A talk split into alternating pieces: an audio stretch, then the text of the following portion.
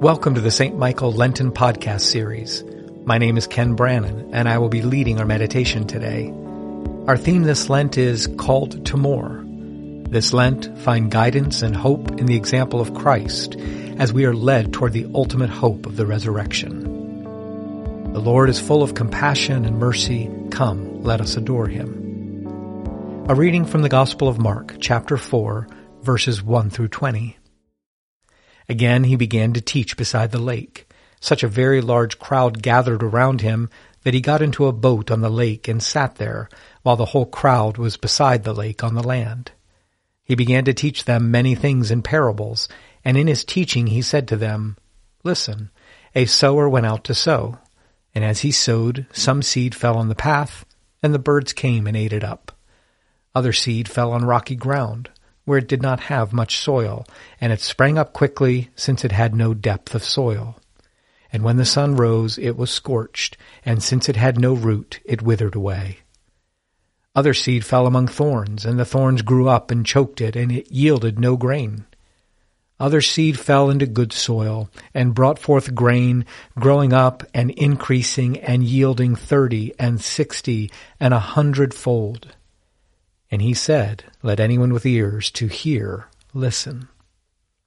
When he was alone, those who were around him, along with the 12, asked him about the parables.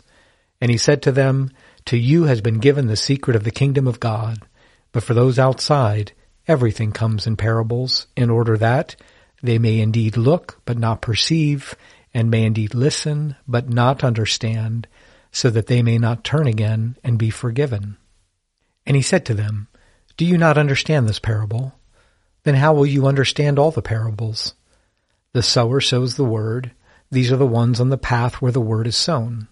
When they hear, Satan immediately comes and takes away the word that is sown in them.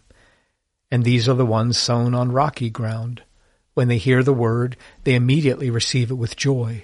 But they have no root and endure only for a while. Then when trouble or persecution arises on account of the word, immediately they fall away. And others are those sown among the thorns. These are the ones who hear the word, but the cares of the world, and the lure of wealth, and the desire for other things come in and choke the word, and it yields nothing. And these are the ones sown on the good soil. They hear the word and accept it and bear fruit 30 and 60 and 100-fold. Here ends the reading. Many of us are familiar with the parable of the sower. Jesus describes the growth of the kingdom of God in terms that his listeners would understand, planting seeds. In Jesus' time, the process of planting was different than it is today. While we carefully dig holes in our gardens and put just the right number of seeds in just the right place, that's not how planting used to happen. In Jesus' time, a sower would put a sack of seeds on his shoulder, walk through the planting area, and fling handfuls of seed in every direction. The sower knew that many of the seeds would land in inhospitable places and not take root, hard paths, rocky soil, thorns, and the like. But if you cast enough seed, some of it would land on good soil and grow. In the same way, Jesus' disciples are encouraged to share the good news of God's love in Christ wherever they go. They don't need to worry about every single seed taking root. They just need to make sure that the gospel is cast far and wide. Their job is to plant the seeds. God's job is to make them grow. There is something wonderfully freeing about this approach to the gospel. First of all, keeping our faith to ourselves isn't an option. We can't just plant seeds in one little hole and feel like we have done our Christian duty. As disciples of Christ, we are meant to proclaim the good news of God's love and mercy everywhere we go, using words if necessary. As it says in our baptismal covenant, "Will you proclaim by word and example the good news of God in Christ?" And our answer is, "I will, with God's help." Second, it shouldn't surprise us that some seeds fall on dry, thorny soil and wither away. That's the nature of planting. If we're generous enough in casting our seed, some of them will land in good soil, grow, and thrive beyond our wildest dreams. Third, the outcome of discipleship is not up to us, it's up to God. All we can do is be faithful to the love that we have received and share that love with others.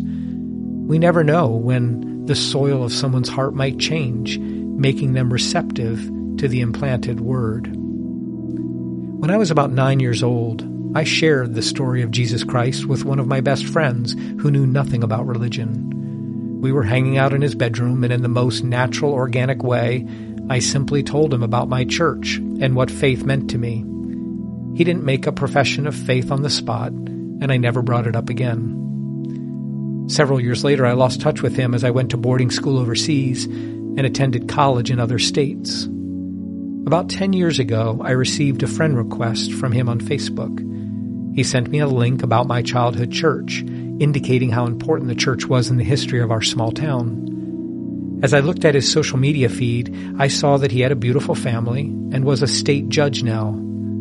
I also saw that his faith was very important to him. Somewhere along the way, the seed of the gospel took root, and he was living out the fruits of the Spirit in beautiful ways. I don't even know if he remembers our childhood conversation, but I bet he does. I'm just saying that we never know when a word spoken in faith, hope, and love will bear fruit.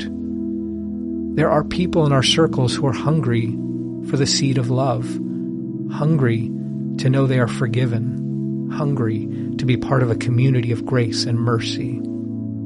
Share the good news with others in a reasonable and authentic way. Cast your seed widely, because you never know when a good word shared with a friend will result in a harvest 30, 60, and even 100-fold of what was planted. Amen. Please join me as we continue with the Lord's Prayer. Our Father, who art in heaven, hallowed be thy name. Thy kingdom come, thy will be done, on earth as it is in heaven. Give us this day our daily bread, and forgive us our trespasses, as we forgive those who trespass against us. And lead us not into temptation, but deliver us from evil. For thine is the kingdom, and the power, and the glory, forever and ever. Amen.